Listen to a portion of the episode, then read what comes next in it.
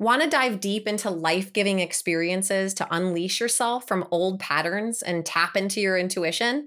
I have the perfect thing for you. Join me and optimal health coach Greg Spivak in Santa Barbara on October 21st for a one day retreat of all things wellness. We'll spend the day getting revived through yoga, breath work, cold plunging, powerful conversations, nutrient dense food, and a plant medicine journey. If you just felt yourself get excited, you have to join us October 21st in Santa Barbara. You can sign up at powerofyourom.com forward slash workshops. That's powerofyourom.com forward slash workshops. Welcome to the Messy Progress Podcast, the show that will give you the courage and confidence to get messy, uncaged, and liberated so that you're living your most vibrant life. I'm your host, Adrienne Smith, and I'm so stoked that you're here. Let's jump right in. Today, I'm talking with Todd McCullough, or TMAC, and he's the founder of TMAC Fitness, a home fitness program that has helped more than 20,000 people get in shape and get their mind right. Todd is passionate about helping people not only feel better in their bodies, but have their mind be right every day. His signature program is TMAC 20 20 minute workouts, no equipment, no excuses. Each workout ends with a brief meditation, also known as the Mind Right meditation. He got his start after suffering numerous injuries during his college football days. Joined a yoga studio and discovered a way to move with his physical restrictions. This led him to merge his new passion for both yoga with athletic training, and TMAC Fitness was born. It began as a personal training business where Todd was training thousands of clients, including Olympic athletes and celebrity artists. Now, TMAC Fitness is an online membership based company that provides short, fast, and effective workouts with a strong emphasis on getting your mind right. Todd is also a close friend of mine. He taught for me at my yoga studio several years back when he was living in Santa Barbara. And he's known for his yoga hit workouts with me and we would just sweat our brains out when we would do these classes. And I offer them every once in a while at my studio or different locations just because it's really fun.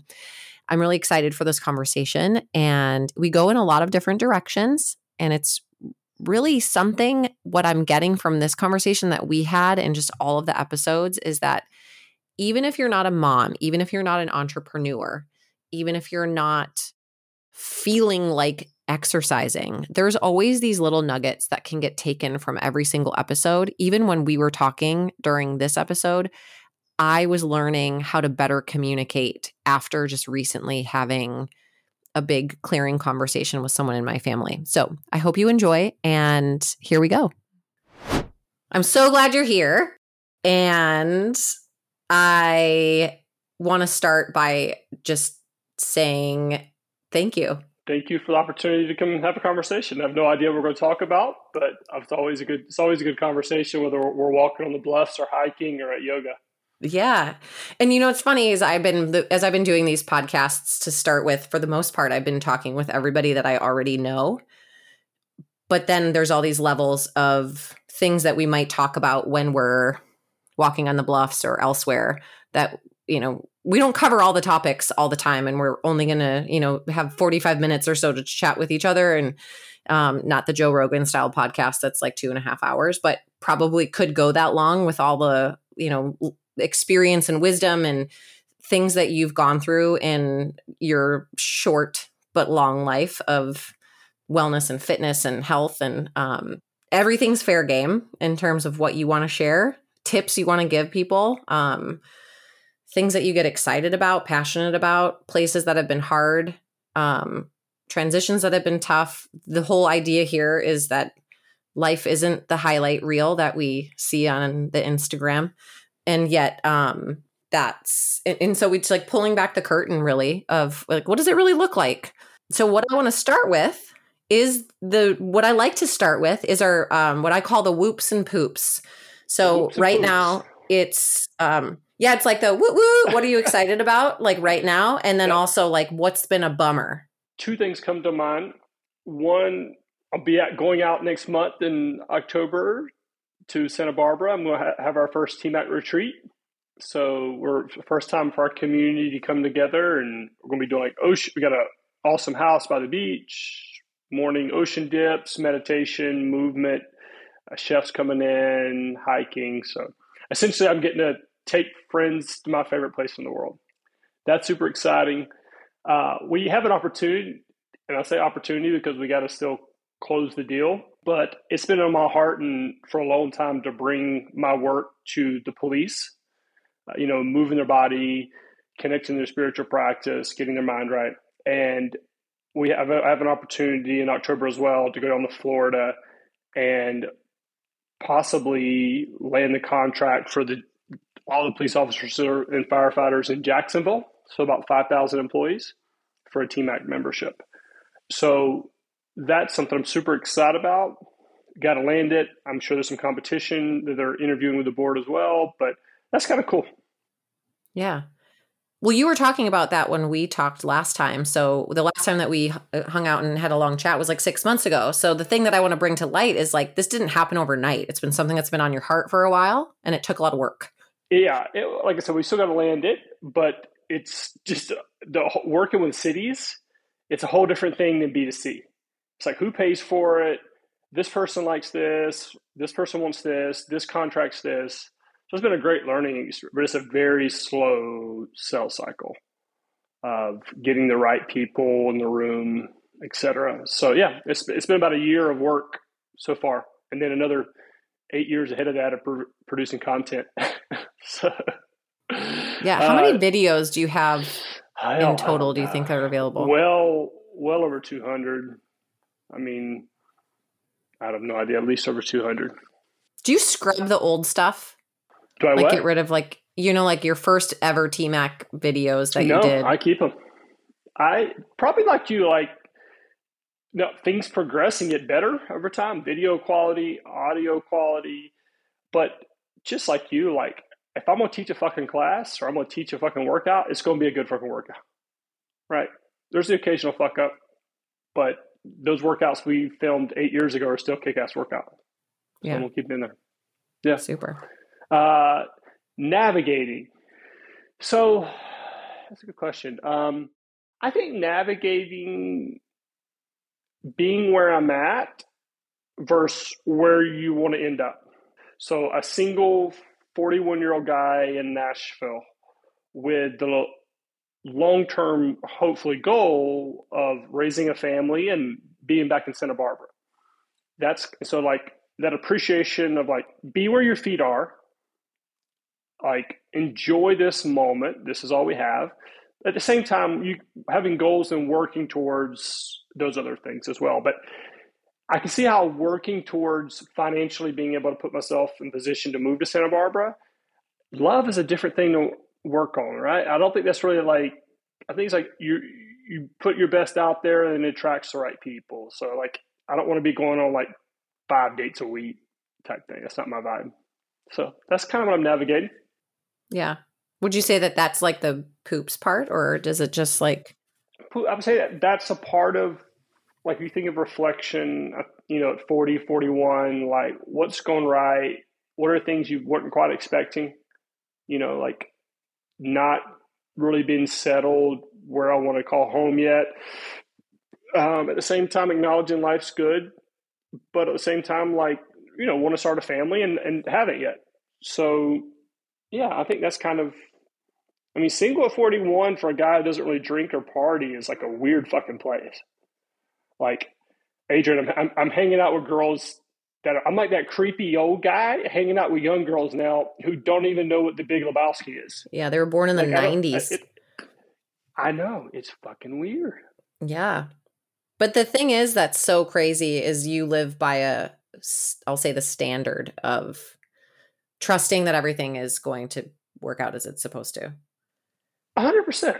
Yeah, I, I don't worry about that. I also am conscious of if you repeat the same behavioral patterns, you're likely to get the same results, right? So, like, what are my blind spots that I don't see? I'm by definition, I have them, um, and so that's the part I'm, I'm trying to like navigate is like being true to who I am at the same time, you know, like working towards those goals. Right when we started this conversation, before we pressed record, you acknowledged that my hair was wet and you said, if you just got out of the ocean, I'm going to be real pissed. like the missing out, right? Totally. And I was like, nope, I took a shower, I washed my hair. And you're like, oh, yeah, things that girls do because I hadn't washed my hair in a couple days and it was like feeling gross. And um, I remember when you were teaching at my studio, there was like, we had some conversation about how the ocean was. You're like, oh, I'm good. I, I like jumped in the ocean this morning, like, don't need to yeah. shower. And I was like, okay, cool and it reminded me of Jason because when him and I first went on this camping trip back in 2009, we went and jumped in a lake in Indiana. And then we were going to go camping. And so after jumping in the lake, I'm thinking to myself, like, it's a clean freshwater lake, not an ocean where you're salty and itchy, but still like it's a lake. Yeah. And I was kind of like, I kind of feel like I want to shower before like spending the next two days exercising. I was training for Ironman at the time. And and he's like, no, we just, we jumped in the lake. Good to go. And we're good to go. And so it's this funny thing where I've realized for myself that there's things that I desire and want for me. Like I want to take a shower and it's okay if you don't want to take a shower or the ocean is your shower in in that kind of regard. But i think sometimes like just because we're talking about this like beginning part of like the love piece of like finding a partner is it can be really challenging to have someone in life meet you where you are not where they want you to be. Like oh no i want you to shower. I want you to you need to do this too. And you're like i'm good. I'm good over here. Can i have my own personal agency about when it is that i'm needing a shower? Right yeah i've been single for like a decade so i'll be getting you and jason's advice on that whole relationship marriage thing i'm, I'm pretty good at doing me taking care of working with someone else that's going to be a whole other journey well, tell me about how you work with your team for your business. So, how do you do that? That's been a big learning curve as well, right? Like when you have your own business, you're passionate about it, you know there's certain like money in, money out every month. And I, I, I went through a lot of people real fast the first couple years because they're contractors, they have families and other lives and if someone can't log into their account on a Friday at 11 o'clock at night, they really don't give a shit. you know, but for me, it's like I'm fucking like scrambling, like something's going on, like we need to fix this. And so for me, it's learning that constantly checking in with my team. What's most important to you right now in life? Where does TMAC help with that? Where does TMAC pull away from that? What are your goals with TMAC? These are the expectations. And uh, for example, right now, I had a real hard conversation. Our web designer, we have a lot of projects going on right now, more than we should, but it's just how it's stacked up. Um, and we had a conversation a few months back about she wants to make sure she doesn't work on the weekends. And I want to be completely respectful of that. I work on Saturdays. I've been working on Saturdays for my whole life. Not a big deal. But this is that's her her right to have that of course. And so we've got these projects you got to get done. And for me, I want to get them all done. At the same time, I had to step back and be like, hey, we talked about you not working on the weekends. I don't like the idea of this, but at the same time, I want to be true to what we talked about. What project do we need to possibly take off the table for you not to work on the weekends? And just giving her that agents. Now, it may suck and loss and like a, a loss of revenue for this quarter, like really suck. But if I decide I want her as a team, like a long term team member, like I have to learn to put my own selfish like ambitions aside. And I think switching that revo- that role reversal was like I work for them, and that TMAC is simply a platform to provide for others, not only the consumer at home to get into great workouts and meditation, but also the people we employ and to better their lives. So that's been a huge growth area that I still have to constantly be aware of, if that makes sense.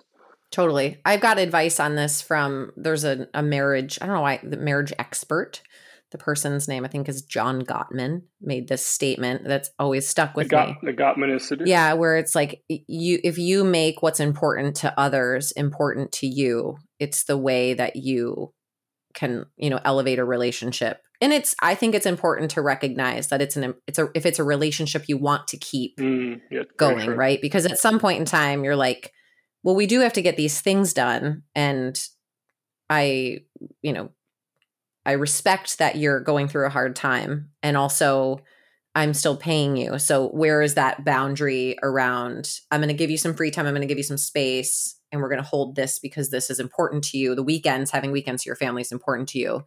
And just what you said, it's like what do we have to take off your plate? And then what can be hard for people, I think especially I would imagine that the people that work for you and work with you are hard workers and they're disciplined just based on who you are as a person and the business that you're putting out there in the world.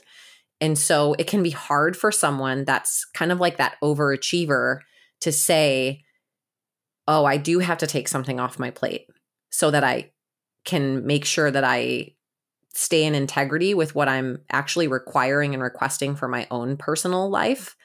But that can be something that's so tricky for someone individually to navigate. And then for us as like the boss to not get in, in meddle with. Totally. Yeah. I like, I, I put the ball in their court on this one. And at the same time, you know, there's realistic, hard conversations that have to be evaluated. Like, hey, if if these are the requirements that you need and this is all that TMAC can pay you, we may have to move another direction. You know, that's a conversation like I don't want to have, but I think that trying to work with the beauty of the thing that I enjoy Adrienne with this is like building this with people I like working with. That's part of the joy. If I make a little bit less money as the owner, so be it as long as the you know things are paid at the end. You know, the thing that's coming up for me as you're sharing this is it's like uh having a child.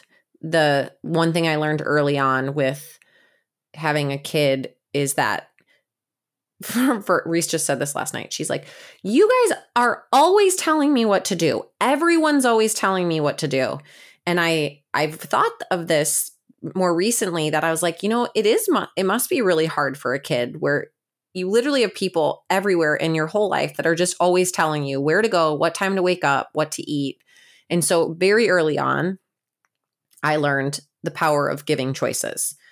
And it's not like you have the choice to not go to school because we're going to school, but it's the choice of always having options. Like you can either wear this dress or this one. I don't want to wear a dress. Okay. Do you want to wear a shirt? Do you want to wear shorts? Do you want to wear a skirt?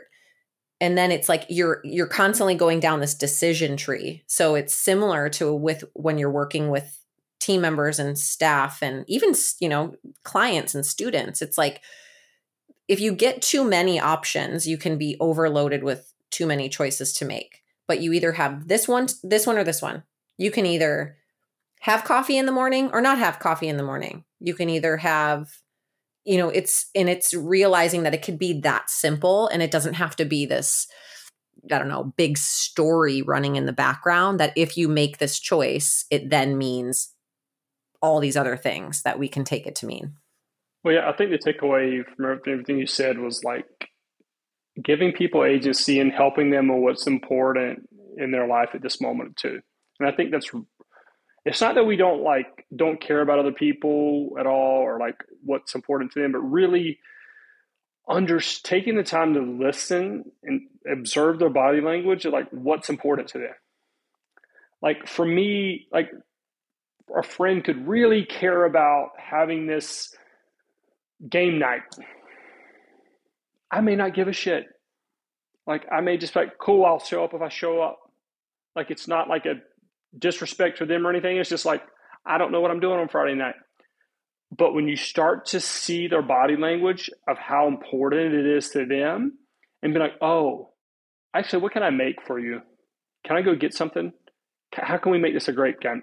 I, am just using this as an example, but I mean, I give a shit about it may have been a bit important to me, but for this person, a game night on a Friday night with their friends is very important to them and just taking those moments to be mindful of like what other what's important to people.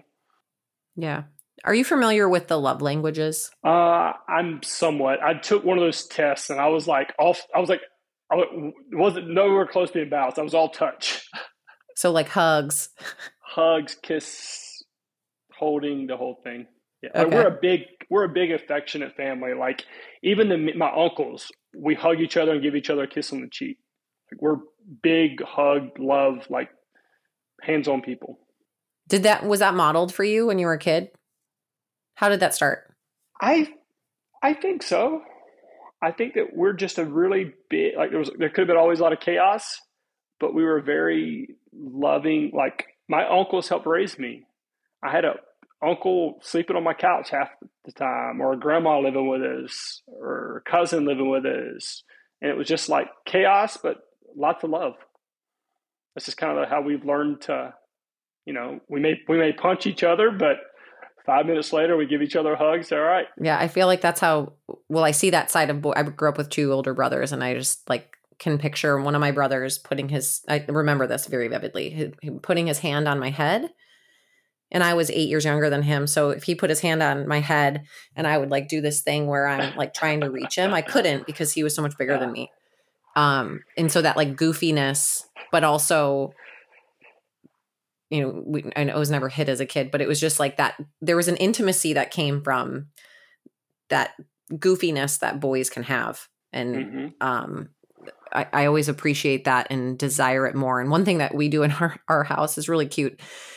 Jason and I have become um, better at showing each other affection, just, you know, hugs and like going up to each other. And like when I see him just like being kind of contemplative, like in the kitchen, I'll like go up and give him a hug. And all of a sudden Reese will see us hugging. And we we started to do this thing where we make it like she calls the sandwich grilled cheese oh, sandwich. and she comes and she runs in the middle of us. And she, she's like i'm the cheese. And so it's like this really sweet moment where i never saw that as a kid. I never saw that i had to learn it. And so that's like it's interesting because like you that was how you operated and so it's a way that you do things. And now i'm the thing that kind of came up as you were sharing was you know making things important to to myself that are important to others body language what someone might not be expressing but they're expressing it kind of under the surface as to mm-hmm. what's needed and what's desired whether it's a kid i'm thinking about my sister right now at the moment and like we never did like the hug thing so i notice even for myself that unless it's someone i'm super close with like one of my besties I don't even naturally bring the phone out to take a picture or I don't go in for the hug. And it takes another person that is already like that to bring mm. that out in me because it's just, it was a wiring that, you know, I'm 43, I think. And like it was it didn't happen for yeah. the upbringing of my life and so that whole idea of what we talked about in like a love relationship too any relationship doesn't matter but it's like we're all coming from like completely different walks of life completely i i, I think that the love thing has to be there for me but i think being with someone who's growth minded i think what's pretty awesome is that you observed like i wasn't really raised with a lot of like affection and hugging and stuff, but I've learned that it's important, you know. And for me, on the other end, it's like we were raised with a ton of affection, tons of love, but like we, no one really expressed how they felt or had a real conversation about uncomfortable things. Right? It was just like, don't talk about that. Just put, just store that, store that alcoholism over here or whatever, you know. Brush it under uh, the rug. Right. Every couple months, a huge drama thing would happen because of someone's behavior not being not being confronted, not changing. But that's that's been like my bit of uncomfortableness is like having a conversation. All right, Adrienne, this is where I'm at. This is where you're at. Let's talk about it. And, and understand that both parties are having the conversation because we truly care for each other as people and we want to have a better outcome. That's been a, a area I've had to work at. How how have you started that conversation in the past? Or like in recent past where you're aware of it and you want to get to like a shared outcome that works for both of you? Do you remember the movember people? Uh, the girl like the mustache for men's it, they i went to a workshop a decade ago in la and something stuck with me that's been helpful particularly with men. Um, I don't know Jason as well, but he's a pretty strong individual. And if we were to have a conversation, I've learned that looking out with men is better than straight ahead. For example, like in the car while you're driving is a great opportunity to have a real conversation with another man because there's if just I don't know let's just say Jason or let's say my father if my father and I are like this we love each other but we're we're getting ready to maybe like throw a throw a blow like it's just it's it's here right whereas if I can get my dad or Jason in a car and we're looking straight ahead we can talk about real shit or maybe it's on a walk right like we're both kind of moving in this direction or we're looking outwards at something.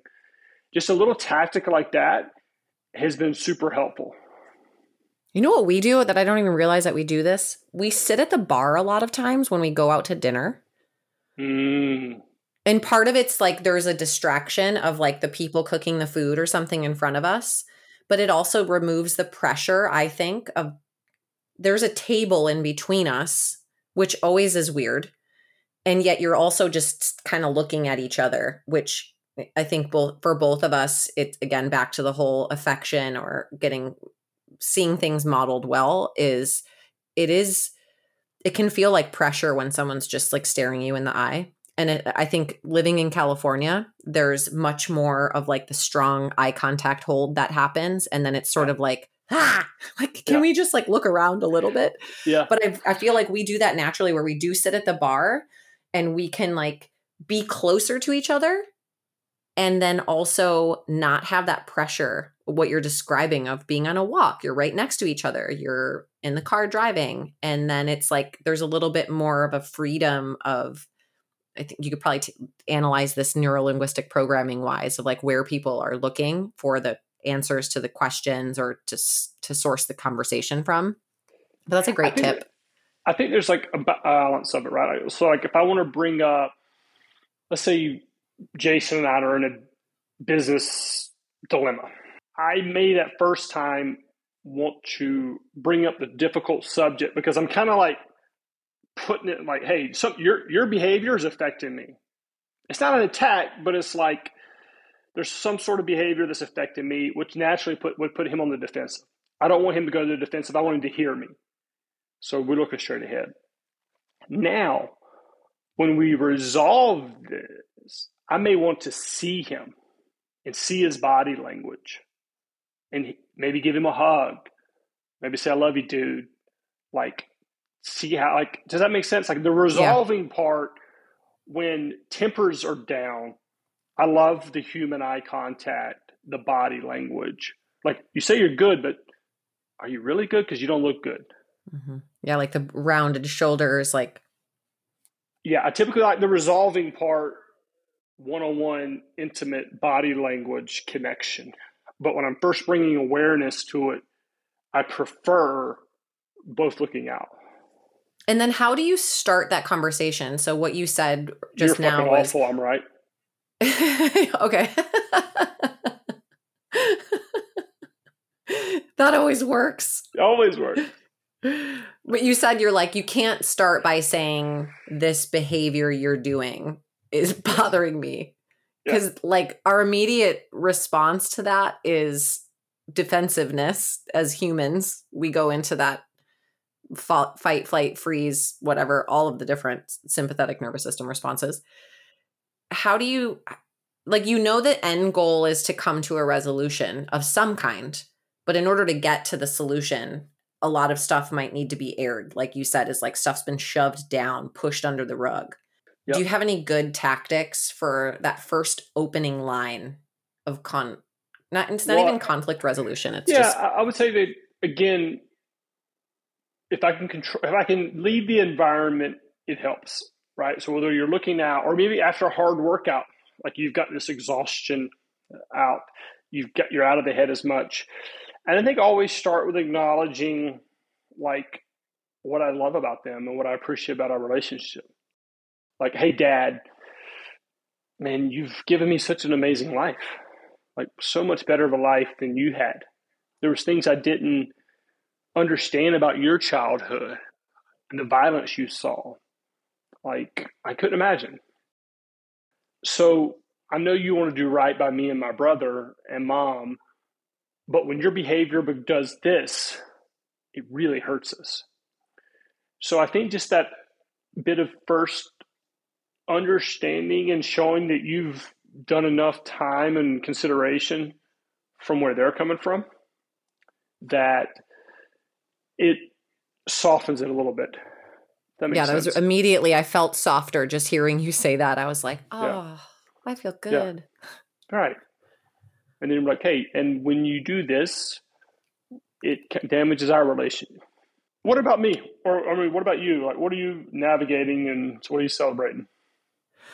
Oh, interesting. I am currently um, celebrating the when you you brought up growth is like I've been celebrating my growth more in a way that's call it like quiet confidence where I'll like journal, you know, I've had a couple I would say in the last month very big just shifts in how I communicate and it, it I feel much more grounded in mm. And I say quiet confidence because as you know like when last year when I did my big ocean adventure I came back and everyone immediately is asking, like, what's next? What's next? How was it? What's next? Yeah. And I'm just like, I don't know. And it's been now over a year since we returned, like a 13 months. And I I've just been reflecting just this last couple weeks on how I needed to really retreat a lot this last year and get more grounded in myself from a selfish standpoint, but also for the greater collective because I I declared while I was on my trip that uh, it was like day 26 of or 30 something like that where I was like I can't go back to my life and do it the same way. Like something just surfaced and it just aggravated me so much. And it's interesting cuz the public and friends and family and and like I have I've got a, you know, a yoga studio I'm running, all those things and I I took a very little bit of time after my return to just kind of land for a second. But then I went back to just life as I was doing it and you know changing some things and hiring some people and shifting some business around and exploring some new options and working with some new people and then not working with them and just trying things on and then being like, "Yep, that's not working." Trying something other things on and being like, "Oh, that is working." And it's it's not a fast process. Like it's it's taken me like 13 months to be like when i write in my journal i'm like way to go. Like way to go to take this time for yourself. And i had this big to me um conversation with uh, my sister just the other day and it was it was all the things that we're talking about communication wise i was like oh man I, I definitely didn't do that she didn't do it either and like i want to do better next time it's not like it was wrong or bad like i used to say to myself like, "Oh, you really fucked that one up." But I got home and I was still like feeling a lot of feels about it. And instead of talking about it with everybody, what I what I call like uh interviewing others about, you know, or sharing kind of too soon when I'm still really raw about it, is I just got home and I journaled and I wrote like, you know, a couple pages in my journal and I started with I'm proud of myself and I wrote down all the things I was proud of myself for. And then I also went into like things that I didn't verbalize that really bothered me that I didn't need to share because they were actually just something that lived over here with me. That if I was to be like uh, unleash, that it would be kind of abusive. And so it's just, I just took the time to like, these are things I need to personally work on. It has nothing to do with the other person in the relationship. They just are allowing me to see it, kind of what you brought up uh, blind spots. And so that for me is like a really, really new practice that I've been pra- like practicing. It's not something that I get perfect every time, but it's, and it's just feeling so much more free. Like my body feels free, life feels easier. Um, there's a lightness in my household as a result of just taking some space and time, like you said when we were first talking about just being instead of having to rush to a solution. And um, so that's something I'm celebrating.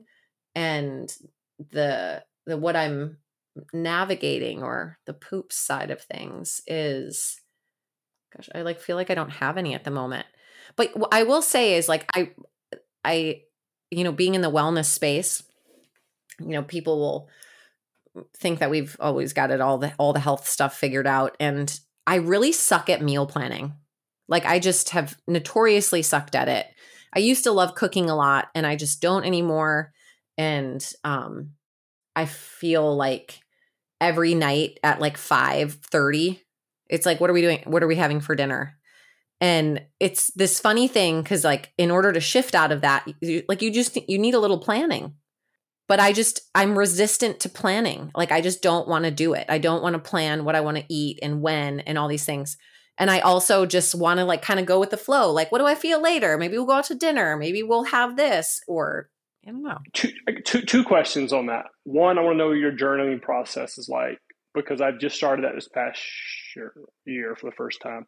And two, I'm curious how you and Jason navigate. You both work full time, you have a child, and then you do things like dinner. Like, I've always dated like kind of the fellow entrepreneur, strong woman doing your thing. And I love that. That's, that's typically the personality I'm typically attracted to. My mom is more the traditional stay at home, born to be mother. She's a grandmother now. She worked as a teacher. This is her what 28th year as a te- t- teacher, but she's worked because she we needed the income, right? But she's like a born stay at home home taker. And the older I get, I'm like, fuck, it's pretty nice to come home and have a home cooked meal meal. So like, how do y'all navigate like little things like that at dinner? Two people that work and raising a kid. That's gotta be fucking like challenging.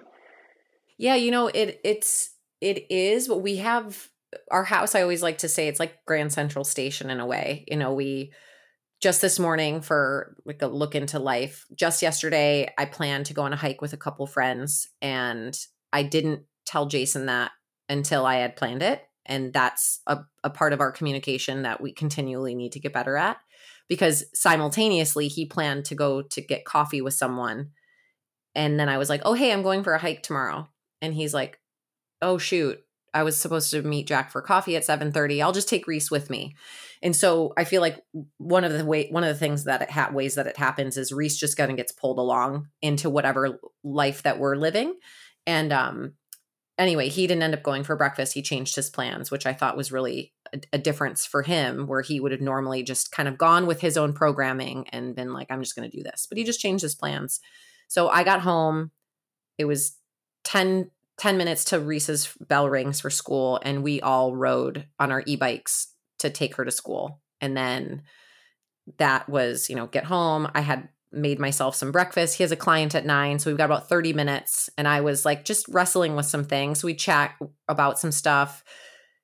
And then, you know, the day goes on as it's, you know, I'm getting some, we're doing this podcast. I'm going to have a meeting later. Maybe I'll go to yoga class. Um, I'll get some work done. And then before you know it, it's going to be Reese, fortunately, is an after school program. So we have a lot of freedom in terms of like the amount of time that we have. And I try to do as much, I try to get I think both of us do, where we try to get all of our personal stuff done between the hours that Reese is in school. So like 8:30 till 5, 5:30. It's like all the workouts, all the work, all the phone calls, all the clients, um, you know, meetings, everything happens during that time. It's kind of a an an implicit boundary I've set for myself. But tonight, Jason has a client that he's going to go do a swim analysis with at six, and he's like, "Oh, hey, I'm I'm going to work with this person at six. And so I'm like, "Okay, you won't be home till seven. We didn't talk about. We don't have a plan. Like, oh, what's for dinner? You know, like we would when we were kids, because dinner was on the table, ready with place settings all out at like four p.m. And, You're a horrible um, person for not having that every night. Totally terrible. um, but it's funny because like we both we we married a person that is similar in that way. Yep. And um, you know, when I first met Jason, it's so funny looking in his cupboard, he had like the worst food. Like he had expired stuff like tuna helper and like Bisquick and like just he t- ate tons of cereal and I was more on the healthy spectrum and so it was like we started making omelets together and all these things.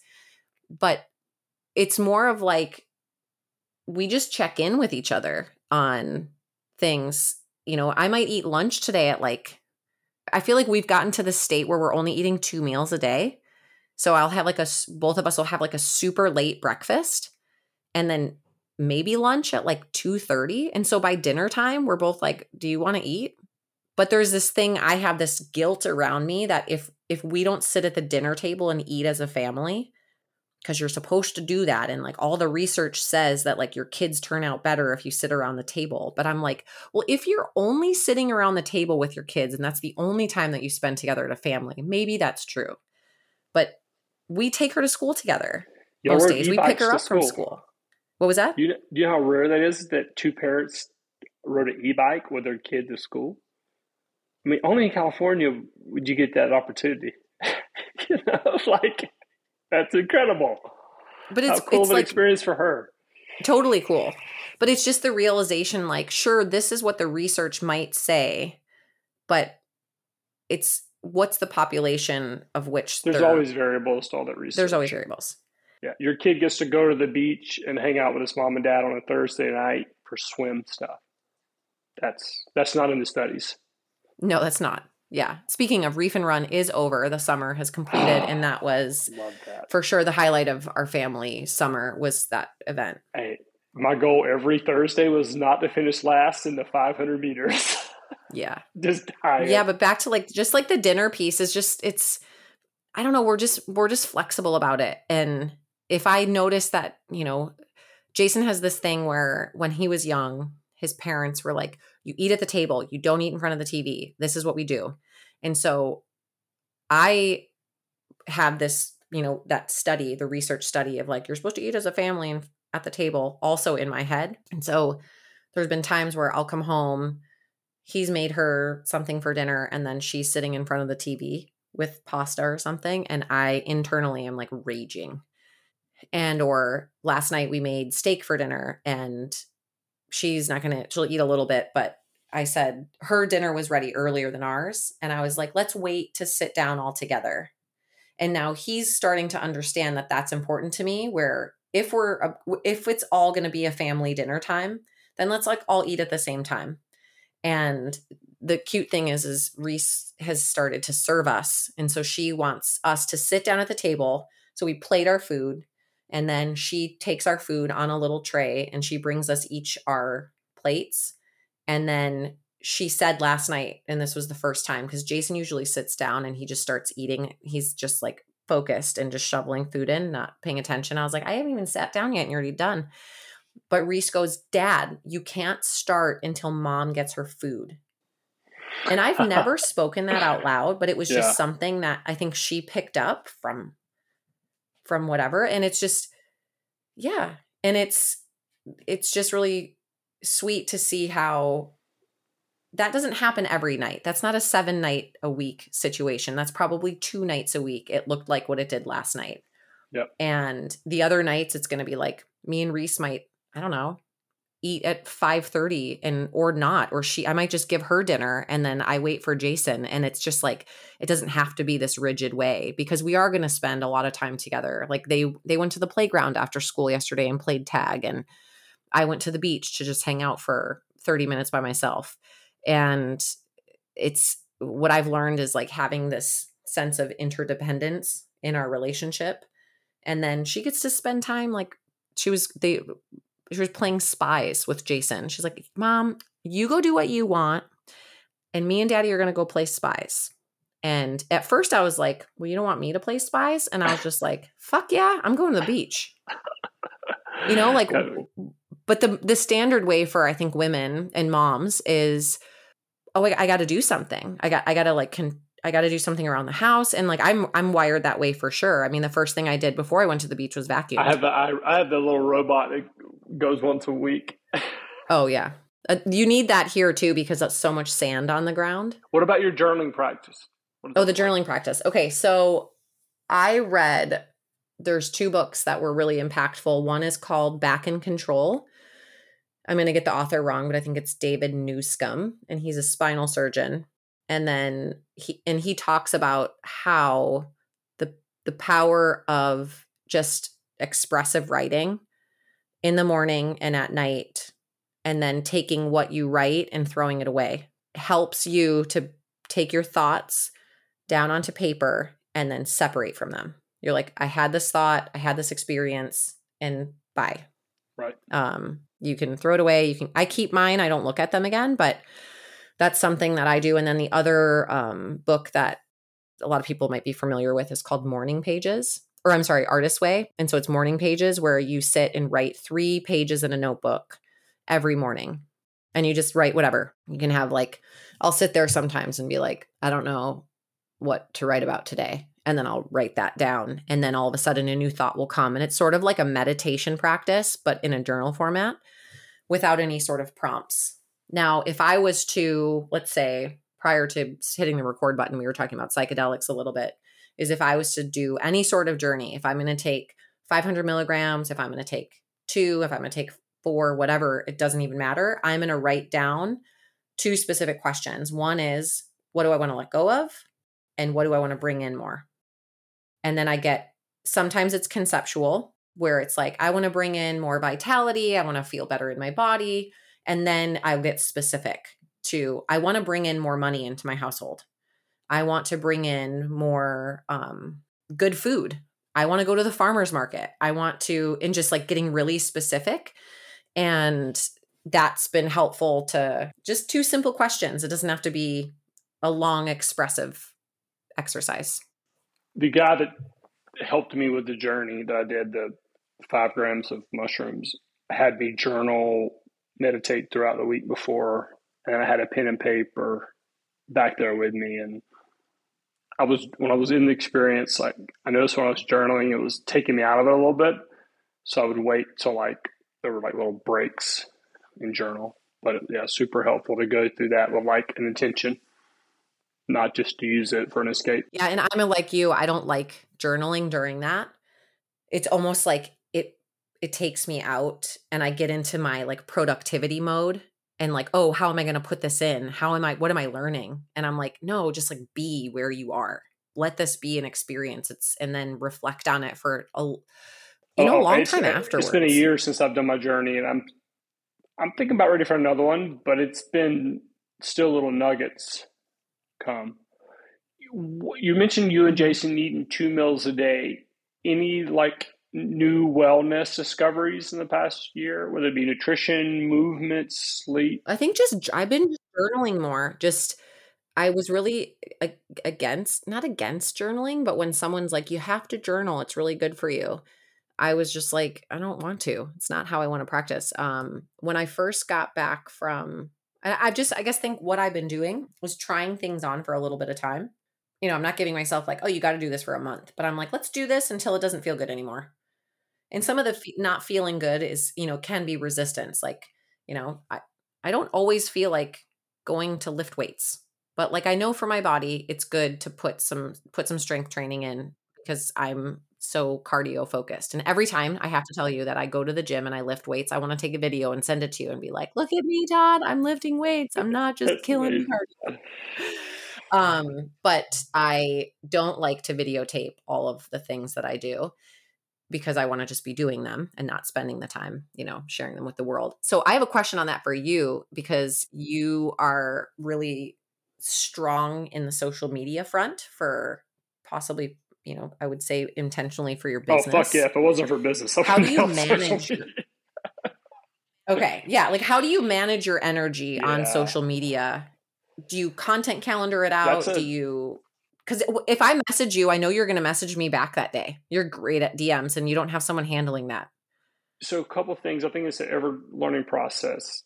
Of always think of like what is long term success like like for right now, the way to play on Instagram to grow is probably four or five posts a day.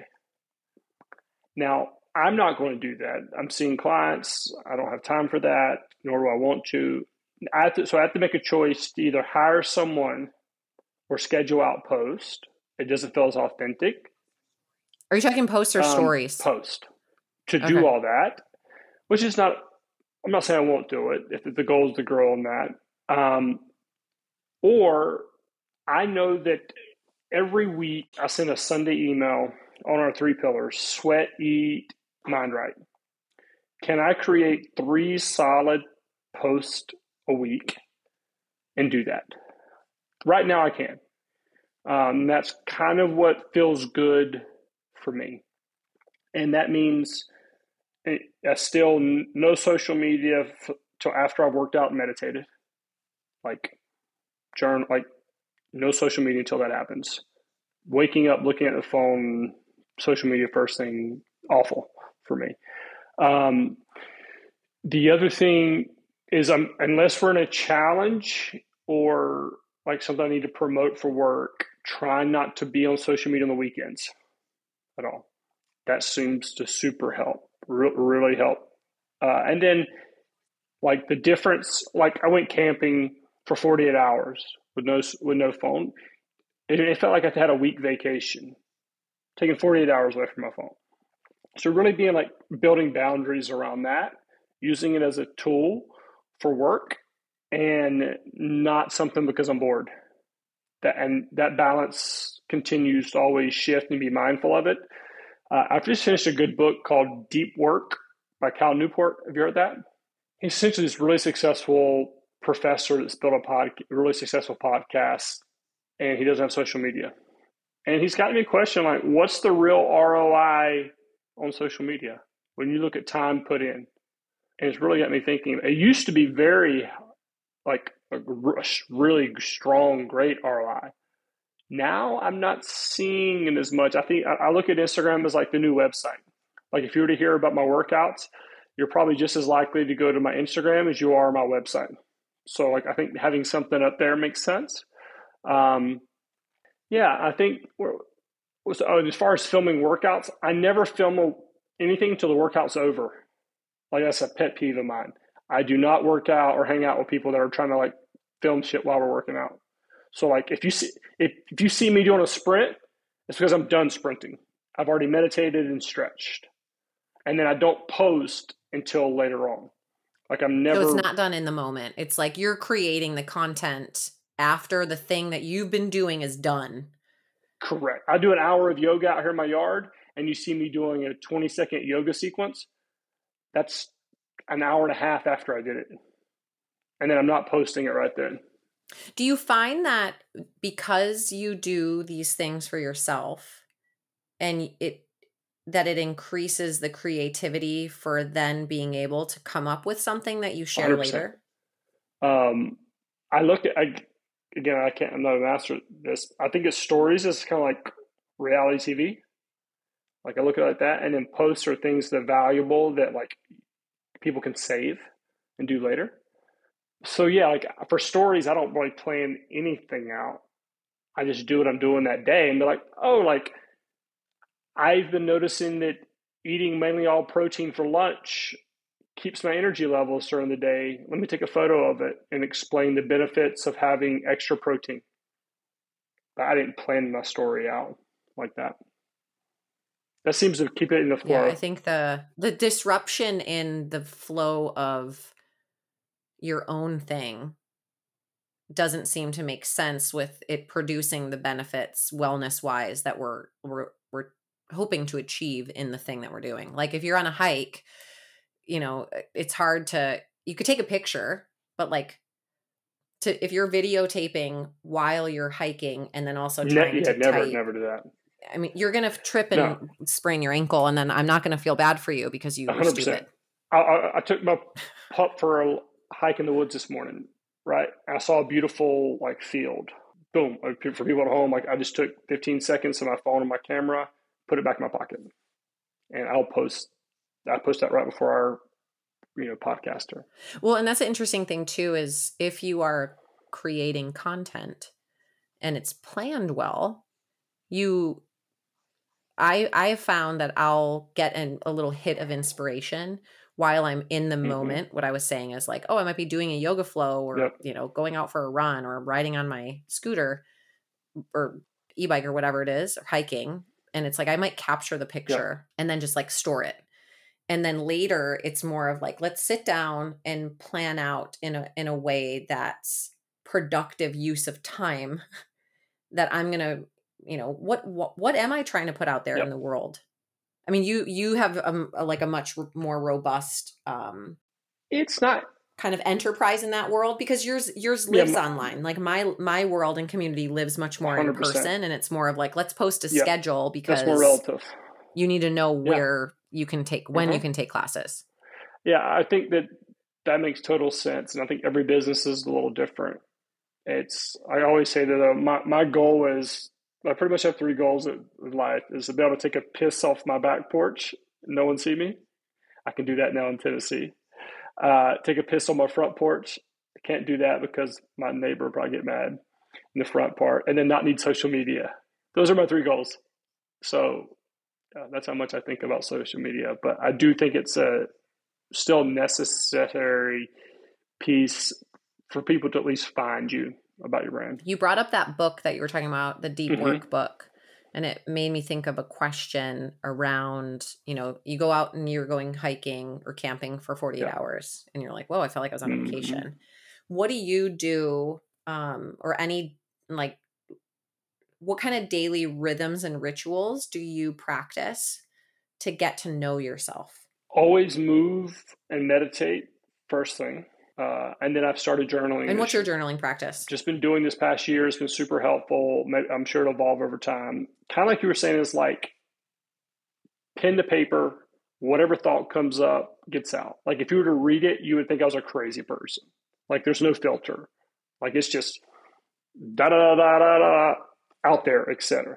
Uh, but what I have found, so that's helpful getting it out, like out of your mind on the paper and like kind of letting go. But I don't rip it up. And I like this practice is about every two to three months, I'll carve out like an hour on a Saturday or Sunday, take a blanket, take my journal, and read through it. And that's been super helpful as far as you see repeated patterns. So, like, oh, your low back hurts. Well, you did this exercise the day before, and it's there, you see it. Or, like, I feel like I have more inflammation in my body, and I ate this before. And so you start to see patterns. That's been pretty helpful. Yeah. it sounds like you're remembering like the journal helps you remember what you might not have remembered Correct. On, you know, Mhm. today's date, 9 7, I started my morning with a walk and meditation and a jump in the creek. And I've got great energy still. Right. So, okay, water, movement, good for me. I start the day looking at the phone, energy level down. That's bad. Stop doing that. But it forces me to kind of like, if you really want to change, you saw the behavior that led to a positive and negative outcome. Start doing more positive, and then you can experiment and really see. Like last year, I did the carnivore diet. Do I think eating vegetables and fruits are a good thing? Of course, but like, why not try it and just see how your body feels? It was a wonderful experience. Like to go well i remember that. you sharing with me that that was the best you've ever felt. But then at six weeks, I started getting heart palpitations, which is a result of lack of electrolytes, right, and carbohydrates. Um, and so, all right, car- I'm so now as opposed to being like anti-carnivore or all carnivore, because I have my notes, I'm like, oh, this could be a very effective protocol for autoimmune disease for four to six weeks to have my clients do. And then slowly start gradual I I uh, started putting back in carbohydrates. But that journaling reminds me of that right? Where it's like oh i felt great on carnivore. I should do that all the time. But i go back to that journal. I'm like all right six weeks you start getting heart palpitations. Oh yeah i forgot about that.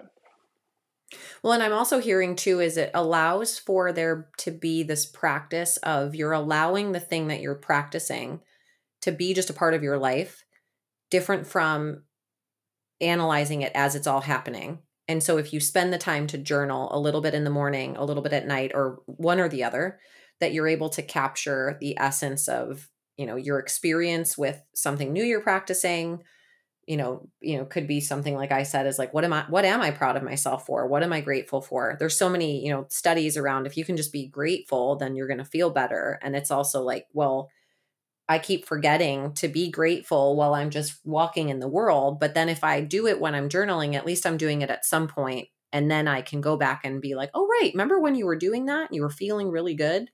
Cuz you forget because you're you want to be present. Like there can be this over analyzation in our world of wellness of like mindfulness and awareness where it's like too much processing that we're trying to figure out the solution. You just hit on we're all at different stages in our country on wellness, right? Like my family needs to stop eating jelly donuts and Coca Colas and Mountain Dew for breakfast, right? Where I get it wrong is I could probably take a note from like the European lifestyle or how our grandparents were raised. Like the Europeans never have dinner by themselves. It's a three hour communal family event. They don't really fucking exercise. They walk everywhere, right? But and they're healthier than we are, right? They don't have back pain. They don't have all this inflammation in their body. Like that's where that's where I need to get better at. But so I think we're all in our own. Well, it goes back to what you said before about I need to just be. be. It's hard. It's it's not how I'm wired, but I I need it. It's good for me. And I think on the going back to the journaling piece and things that's been you know super helpful of recently being going back to your what what's the poop the navigating as a single guy, Nat, like journaling after spending time with a girl. How do you feel? Oh, I feel wonderful. Uh, yeah, we had sex. That was fun. Not someone I'd probably hang out with again. And then you're looking at your phone on a Friday night and you're like, do I call that girl up again? You're like, yeah, I kind of know what to expect. You know, if I do that, choose to right or wrong, whatever that choice is. But that journal help or like, I'll hang out with this girl. We didn't hook up, but damn, I felt amazing around her. She was such a positive person. Let's go make sure I spend more time with her. All right. I'm to, I have a question around this quote that I've heard recently, and I want to hear when you hear this, what is your reaction? If you, if you don't die or you don't get injured, you get better. So what that's a quote. If you don't It's a quote. So like if you don't die and you don't get injured, you get better. What like immediately comes to mind? Doing hard things can be really good for you. Or going through even a difficult time, good. You learn something. Like Jocko Willink has this great video, and every time it's something bad, he's like, "Good, I can learn from it. I can. It didn't kill me. I'm not. I'm alive. Good. So it kind of reminds me of that. Yeah, I was at a friend's house last two couple weekends ago, and I they had this little thing on their shelf that said, "But, but you didn't die." good. and then I heard a quote from um, I don't even know what his name is, some guy that I've been listening to his podcast lately, and he said that, and it sat with me, and I I've had this thought from listening to this. Oh, Alex Just is the guy, and um, he said, I don't know if it was him or the guy that was hosting the podcast, can't remember, but he said, if you listen to this podcast, so those of you listening to this podcast, there's a lot of stuff we covered. There's so many topics. You know, you may have kids, you may not. You may be looking to date, you may not. But we're all in relationships. We all have a relationship with ourselves. There's some little nugget that you can take away and learn from. But uh, he said, if you take just one thing, one thing from this conversation, and you, because it sits with you, like it lit you up in some sort of way, or it made you feel excited, then, and you pay attention for that in the other areas of your life when you're off, you know, not listening to podcasts and not trying to like take in information to grow, but rather just doing your life, that this time that you spent listening is really, really worth it. And so when he gave that quote, and it was like a one of his like little titters, Twitter spurts, I was like, God, that really stuck with me because we don't. I can always look at things as, oh, but it didn't work out the way I wanted, and then I I'm really aware now of like, oh, I had expectations. Well, I didn't know I had think expectations. About the, the listener of this podcast, we've covered a variety of different things, and it may be mentioning the carnivore diet or mentioning dating who knows what the hell the person listening to this can take away. But if they can get one thing that possibly improves our life, it's been a damn good totally. use of time. All right, I have the end of this is uh, what I like to do is like a little rapid fire. So you can't think you can't think too much about it, and it's I won't ask you any follow up questions. Okay, favorite current song to sing to in the car. Some guy from Virginia, he recorded his song like on an Android speaker, and it became like the number one song on Spotify. He's from like Virginia, and he's singing about just a, just people going through shit. Yeah. All right, great. You're going to share it with me afterwards, and then I'll post it to this. All right. Best thing about, besides being able to pee off your back patio, best thing about living in Nashville? Really good people that like really care about family and your neighbor. Like, I may this Friday, tomorrow, walk over, today's a Thursday, and have a cocktail with my neighbor. Like, that's what like, people do. Like, and then all of a sudden, at the end of the night, there could be six people in our neighborhood just over having a cocktail. Healing modality of your choice right now. So I get my water fix. I find this creek and I take a chair and my dog and maybe a little tequila and I'm out. Phones away. I take a video of it like we talked about. It, the creeks are cold here and the water's flowing down. So that's like I'm falling in love with the trees. I never appreciated trees until I moved to Nashville. Okay, you could travel anywhere alone and someone else pays for it. Where would you go? Santa Barbara. Where you live. What are you currently proud of yourself for? Putting out work that truly helps people and consistently doing that for a long period of time. What needs to be celebrated more in your life? I think my relationships, the people in my life. I've got amazing people around me. If your mess is your message, what else, if anything, do you want to share? It's not all about you. All right, where can people find you, Todd, in the flesh and online? I want to tell people they could go to Instagram at TMAC Fitness, at TMAC Fitness. Uh, then go online, tmacfitness.com, get 10 free days of our home workouts. Uh, and then I'm going to post about that singer that I cannot think of right now. On mine went blank on such a good song. That's so good. You don't you ever heard that song? It doesn't come to mind. I probably have, but I viral. I've been listening to a lot of DJs lately. okay. Yeah, like I've just yeah. been like in my house, just like yeah, it's been really great. Maybe Jason will like it. Let Jason see if he likes it. Oh yeah, and if it's country, right? It's country ish. Yeah, but this is like folksy hillbilly. This is like none of that commercial country shit. Yeah, like, this is like dude tapped into something here. All right, love that. Thank you for listening. If what you heard today lit you up in any way, please take the time to subscribe, like, and share the podcast with your friends. It'll help us reach more people in courageously and confidently rocking life. Make sure you follow me on Instagram to see the messy fun I'm up to at the Adrienne Smith. And check out my current wellness events and coaching programs on my website, alignedlivingnow.com. I look forward to being with you next week. Until then, get messy.